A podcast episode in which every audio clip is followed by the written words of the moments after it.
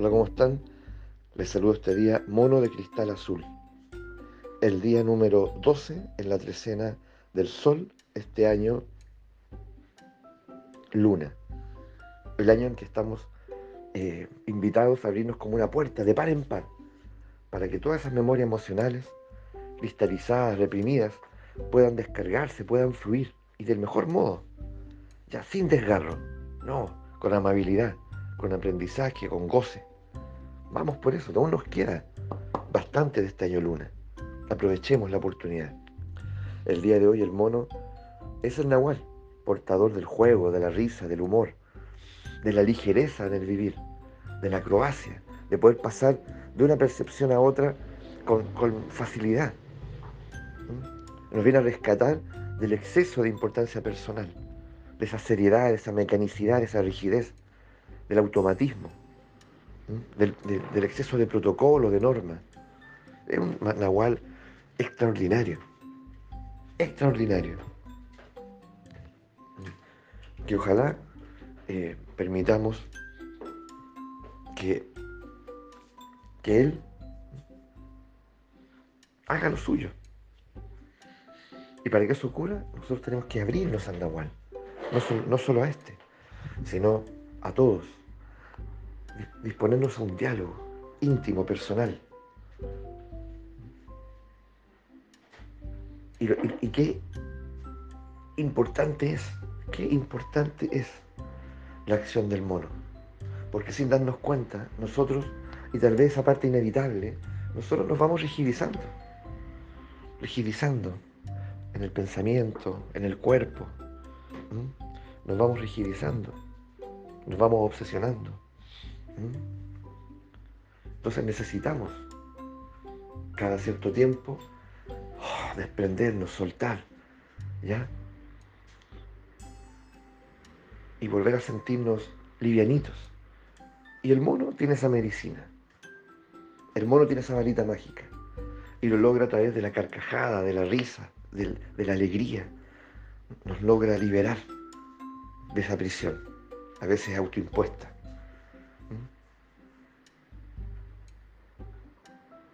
Por eso el mono decimos que es el juglar, el juglar que viene precisamente, ¿ya? o que irrumpe con sus bromas, con sus travesuras, con sus locuras, con su acrobacia.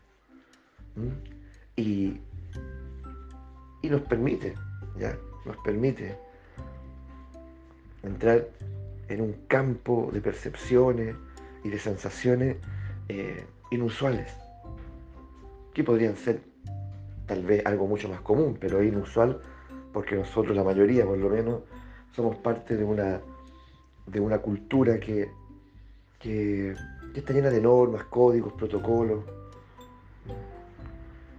Viene a rescatar, dijimos, ¿cierto? De ese exceso de importancia personal que para el nahualismo es también una enfermedad. ¿Ya? Entonces, cada nahual es un médico, cada nahual es una medicina. Y también te habla de la enfermedad te dice, mira, esta es la enfermedad. No la pierdas de vista. Y no me pierdas de vista a mí, que soy la medicina. Entonces, ¿de qué forma, de qué manera en mi cotidianidad eh, la risa, el humor, la alegría están presentes? Solo en momentos, no sé, eh, exclusivos? ¿O no? Cuando... Fíjate, cuando a mí me toca recibir a las alumnas, alumnos en primer año de la universidad, ya lo, primero que yo pregunto, justa, bueno, precisamente en una en una cátedra o asignatura que está relacionada con las emociones que yo realizo, eh, le hablo un poco de las cuatro emociones básicas y les digo, eh, consideren un puntaje de 1 a 10 y díganme, y díganme de qué manera, de qué manera eh, la tristeza, la alegría, la rabia, el miedo están presentes en tu, en tu familia. De 1 a 10, cada uno. Y las respuestas que llegan eh, por ejemplo, es rabia, un 8, tristeza, un 8, eh, alegría, un 2, un 3,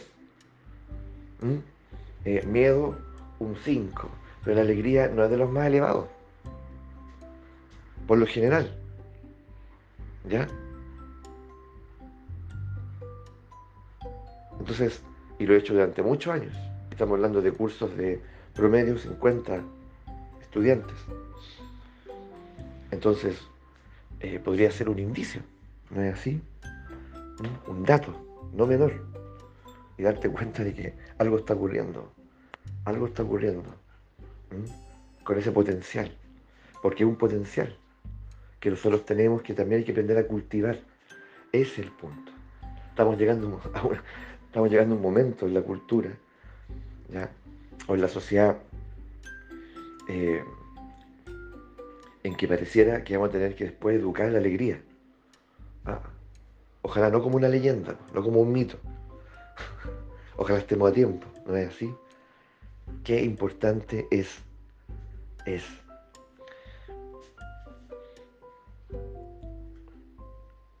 ponerse del lado del humor, de la risa, cultivarlo, explorarlo.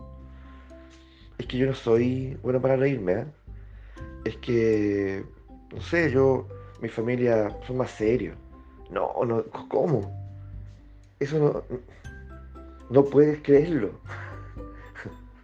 No puedes asumirlo. ¿Ya? Tú tienes todo, todo, como lo tengo yo y cualquiera de nosotros,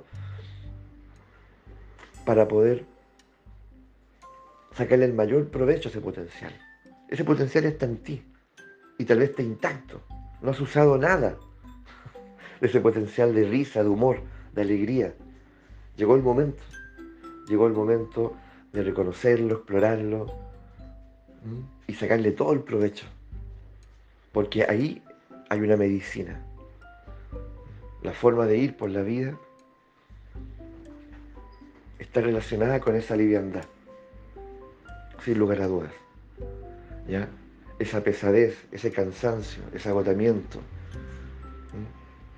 Eso es, de alguna manera, la señal de que es momento, justamente, es momento de sacudirnos todo eso, con una buena carcajada, con una buena dosis de risa. Y a veces necesitamos eh, a un otro, necesitamos a, ese círculo de, de amigos en el cual podemos alcanzar ese umbral. ¿Tenemos ese círculo de amigos? ¿Tenemos ese amigo o amiga con el cual nos reunimos casi terapéuticamente a reírnos?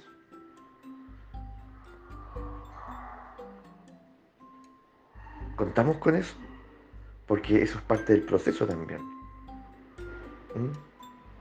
O sea, no puede ser ya, mi familia probablemente habla puras cosas serias y importantes. Trabajo en un lugar serio e importante.